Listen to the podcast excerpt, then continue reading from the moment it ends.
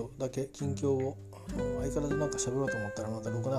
話をし始めたんで、その話は後でもできるのでやめておくとして、端的に話をちょっとして記録して、これからの人生の起点を新しく作っておきたいなという思いで、今日は近況を引き込んでおきたいと思います。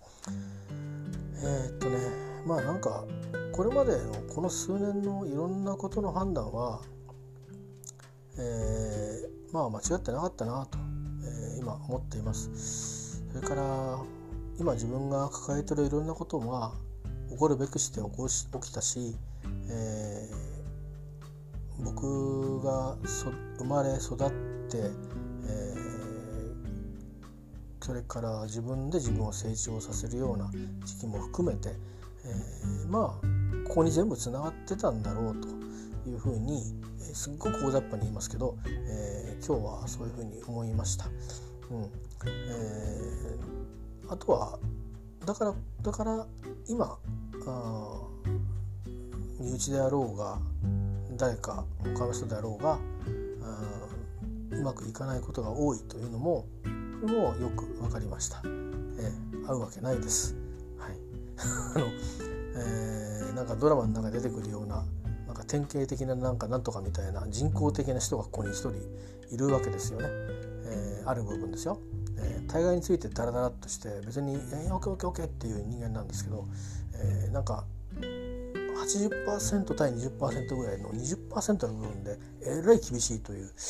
えらい疑い深いという人間がここに一人いるわけです。だから会うわけないですね、他の一般の人と。だから僕は人にちっとも優しくないし、本当の意味の思いやりも多分持っていないと思うし、思いやり風なことは多分できるんです。だけど思いやるっていうことを本当に黙ってし続けることができられる人間なのかと言われたら、多分できない人間だと思います。というかそれって何っていう人間だと思います。なのでまあそんなことをね思ったりしてました。というのはまあ。明日ちょっと大きい病院に行くんです、明日から。でそんなの今までも何回もあったんですけど、それは一体何事かっていうのは分かった上で言ってたんですけど、あるいはおそらくこうであろうっていうのを自覚したから大きい病院に行ったとかいうことだったんですが、今回は医師の指示で、行くことになりまして、病名はどうなるかは分からないんですが、まあいずれにしても、あんまり良くないみたいです。すぐはなんか命に関わるっていうわけじゃないですが、まあ治したところで、10年20年後に、少なからずまあその治療をやめたら命に関わるみたいな治療に、入っていく確率が非常に高い、病にかかってるんじゃないかという指摘というか、懸念を別の科のね主治医に、まあピックアップしていただいて、で、別の科の、まあ、先生のいるところに紹介をいただいて、明日初診になります。これから何が起きるのか、だいたい皆さんの経験をシェアさせていただいているものを、あるいは病院が発行しているものとかを、あるいはいろんな団体、患者の団体、その医療の団体が出している統計の資料や治療の段取りや、それからいろんな人の今こうやって頑張ってますとか、もういろんな治療が終わって何年、ね、ずっと家でやる服薬の治療で5年目になりましたけどこうですとか、こんなことになっちゃってますとか、いろんな、ね、ことを皆さんのシェアしていただいたものを拝読させていただいて、どういうことになるんだなというのをこうまざまざとですね受け止めました。大変だこりゃって正直思いました。それ以外のことは思いませんでした。大変だこりゃっていうのと、場合によったら死ぬ階段に近づいちゃうんだなって、正直思いました。それから、ね、ありがたく命がつながってある間も、まあ、これまでのような、なんていうかな、自由に飲んで自由に食べて、なんていうようなことはもうできないんだなおそらくというね。だからそれはまあコントロールなので、同じように楽しめるようなものを探して楽しむっていうやり方はあると思うのですが、今のところはとにかくなんかいろんなものが、なんか大変みたいな感じで、あとは心配したのは仕事ですかね。治療の最初の段階で病によってはすごく日数をかけて治療をしていく段階が数ヶ月あるので、休暇が足りるかしらと、その辺はちょっと具体的に明日新しい主治医になる先生に事情を話して、治療計画上を考慮いただけないでしょうかってことは一応言ってみようと思うんですけど、もし合わなかったらちょっと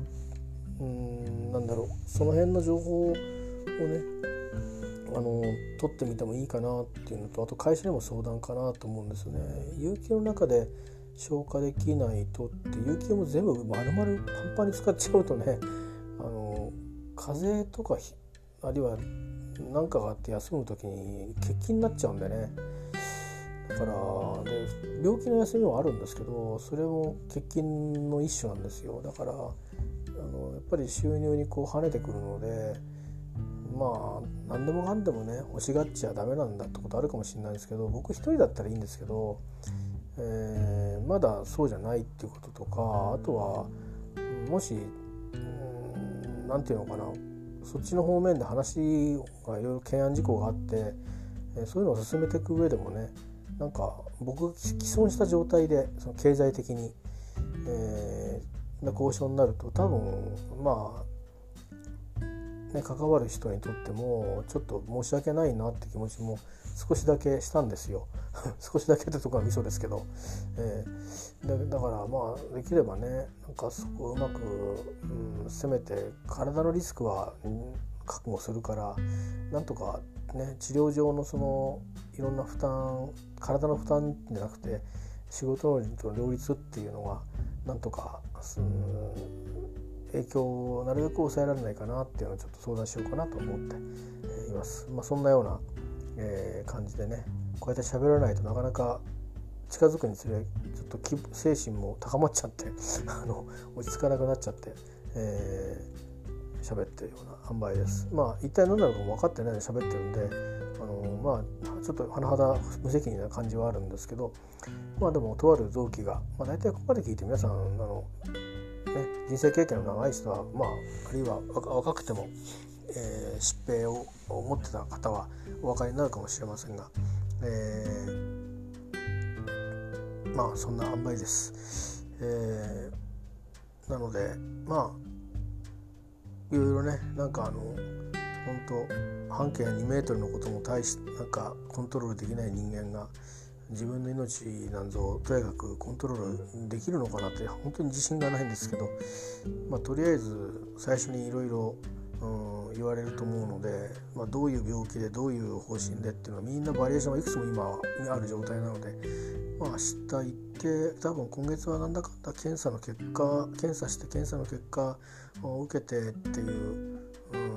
ようなところで、一つの検査はどっちにしても入院検査なんで、そこから始まるんだと思うんですよね。だからいろいろ慣れないことを続けて、今度は次は病院に行くことに病院に泊まることになって、いやねすごいですね。この1年は本当に家に帰らないで、私は4軒目の家がいい病院っていう、3日だけですけどね、そんなようなことでございまして、なかなか一昨年ぐらいからですかね、少し今までお付き合いのあった方々と結果的に疎遠になってしまうような、選択をさせていただきましたけど、それからごく一部の方ですがちょっとご迷惑をおかけした方がいて、その方ともいつだったかな、12月だったかな、ちょっとこの先いろいろね、こちらの方が甘えて逆にまたさらに迷惑をかける可能性があるなと思ったので、いろいろありがとうございましたっていうことで、こちらの方から距離を取るように、したんですけど、非常にちょっと不快な思いをさせてしまったようだったんですが、まあそれについてもね、結果的にこれでそれで正解だったなと思います。こんなような状態になった人間が、接点を持ってて特段何の得にもなりませんし、私自身も、いずれにしても身の回りを整理しなきゃいけないことに、なって今来ているので、そういう意味では良かったのかなと思ってます。本当にうまいこともうほぼほぼ僕一人っていう状況に、なってきてたのは、こういうことだったかって、ちょっとなんとなくあんまりいい解釈じゃないかもしれませんけど、なんか道理があったのかなってちょっと思って、なんか腑にちょっとだけ理由があったっていう感じがして、内容は嬉しくないんですけどでもなんでこうなってんだろうっていうところの心の置き場がね、できたような気がします。そうか病気になるんだったんだっていう、病気になるために生きてきたわけじゃないんですけどね、人は生きれば病気するんだよっていう、でそれを言い訳に使えるんだったら何でもいいじゃないですか、と思って、そんな塩梅です。僕が今言えることはこれぐらいしかないので、で私は皆さんっていうか過去に病になった方や今医療の現場にいられる方のいろんな文章やプライベートなブログだとかいろんなものを拝見させていただいて、自分が今どういうことに向かっていこうとしているのかっていうのを知ることができました。大変感謝しています。ありがとうございます。でだからこそ僕正直50数年生きてきて誰の役にも立ってこなかったなって思ってるんですよ。で傍目にはすごく役に立ったように見えていて、昔の地元でもそうですし、遊んだのがね楽しくないだから別にいいんですけど、でその他誰かの役に立ったかっていうと、いろんなこと言ってくださる方いますけど、僕自身役に立ったとちっとも思ってないんですよ。謙遜じゃなくて役に立てる人間じゃないなっていう気づきがこの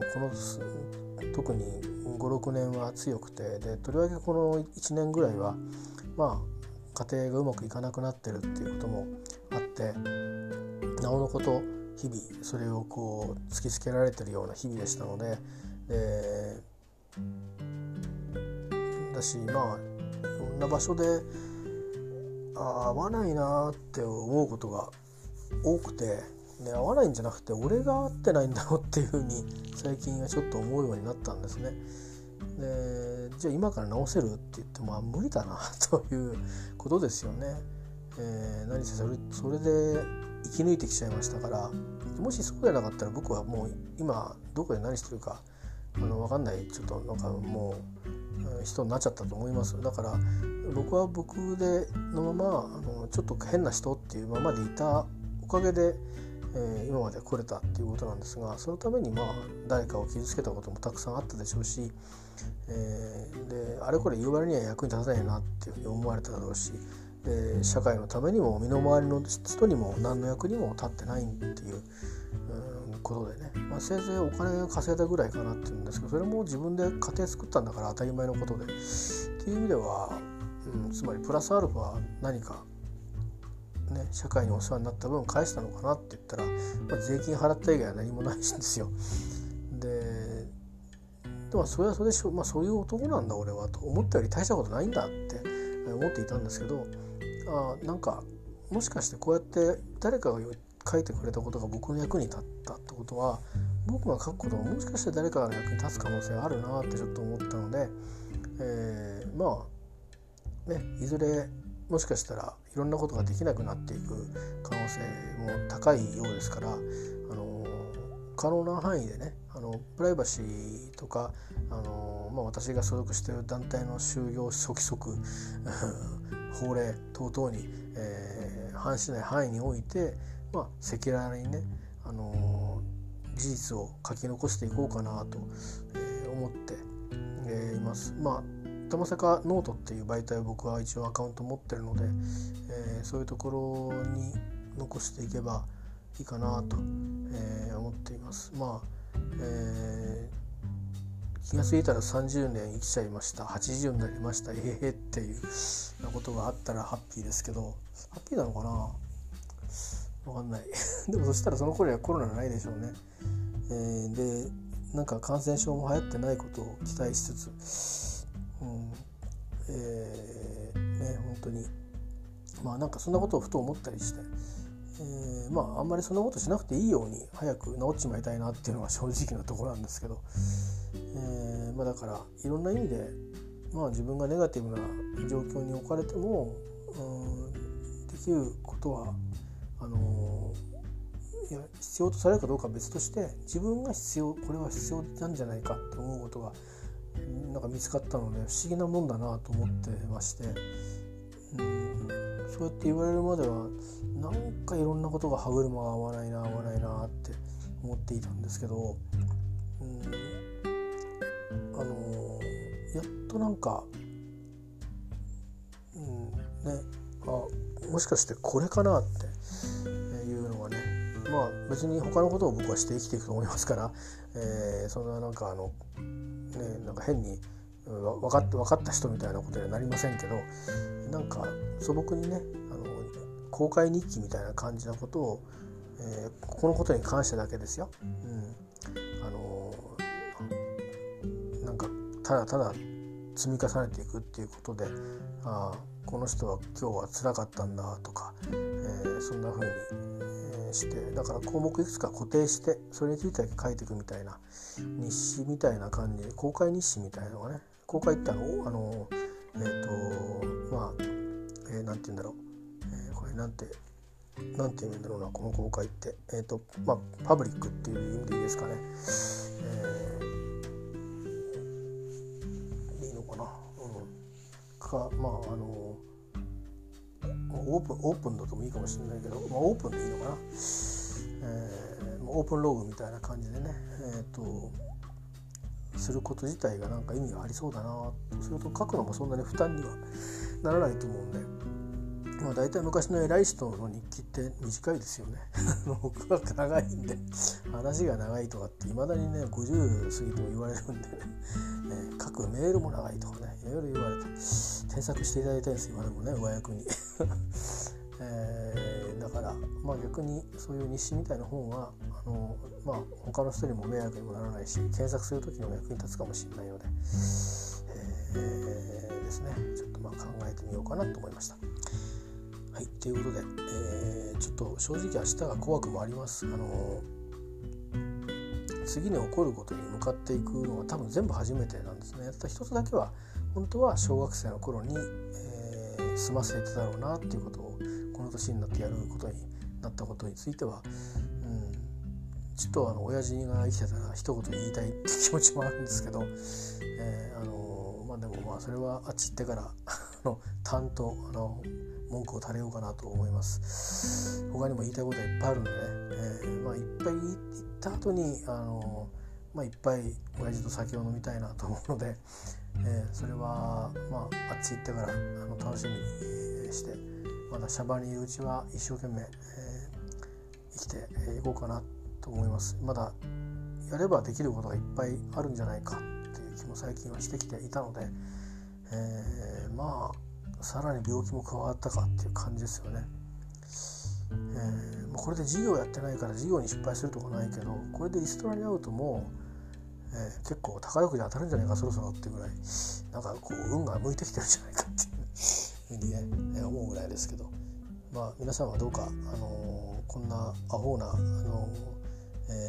理屈づけをしてどうにか持ってる人間になることなく、健康を大事にしてください。僕はちょっと働きすぎをし、ストレスの解釈として不節制な生活をし、その結果多分この病につながってるんだというふうに自己分析はしています。医学的な分析とは別にですね、皆さんにおかれましてはですね、よく先生方やいろんな方が言うように、まあ、女性だったら美容にいいことをすれば多分いいんですよきっとなのでいつまでも綺麗で、可愛らしい、方でいてください。で男性は別にムキムキのマッチョになる必要はないと思いますけど、まあ、ついつい何かにのめり込んでなんかの責任を背負いがちな立場に追い込まれがちなのが未だに日本男性の追い込まれてる置かれてるところなので、ね、女性のこともあれこれ言われますけど男性も辛いんだよっていうところが今あんまり語られなくなってきてるんで、ちょっと心配をしておりますが、まあ、僕の周りの人間は結構みんなしなやかにやってるなっていう気はするんですけど、それは会社によるんだろうなと思うので、どうかね恩義大事にされていただきたいと、私が言えた口ではありませんが、思います。また出てきます。今日のところは以上です。皆さんの大事な一日が、満足の翌一日に近くなるように、日々近くなっていくように、私はなんとなくこの仮想空間からではありますけど、願っています、きっと誰かが誰かを願ってでそのなんか願ってる気持ちっていうのがおそらく全然関係ないところで届いて、るんじゃないかなって今日はふとそんなことを最後に、今思ったりしています。だから願うとか、祈るでもいいかもしれませんが意味があるんじゃないかなってちょっと思いますね。自分のためだけに祈るっていうことでもいいと思う。全然いいと思うんですよね。ですけど何でもないけどただ祈るっていうことにもなんか僕は価値があるんじゃないかと思います。科学では示せるないんでしょうけど、もしかしたら誰かが祈ってくれたから僕は病気に気づけたのかもしれないなとふと思います。もちろん検診を受けたりとかしてるからではありますけど、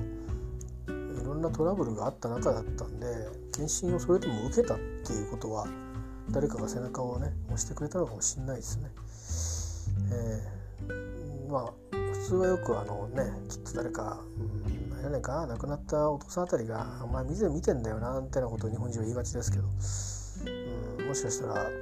どっか違うよその国の人はただ祈るために祈ってることがこうして僕を生かしてくれてるのかもしれないなと今日ふと思ったんですよ。なので私も同じように、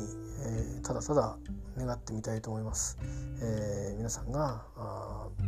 幸せっていうんじゃなくてやりたいことを考えたり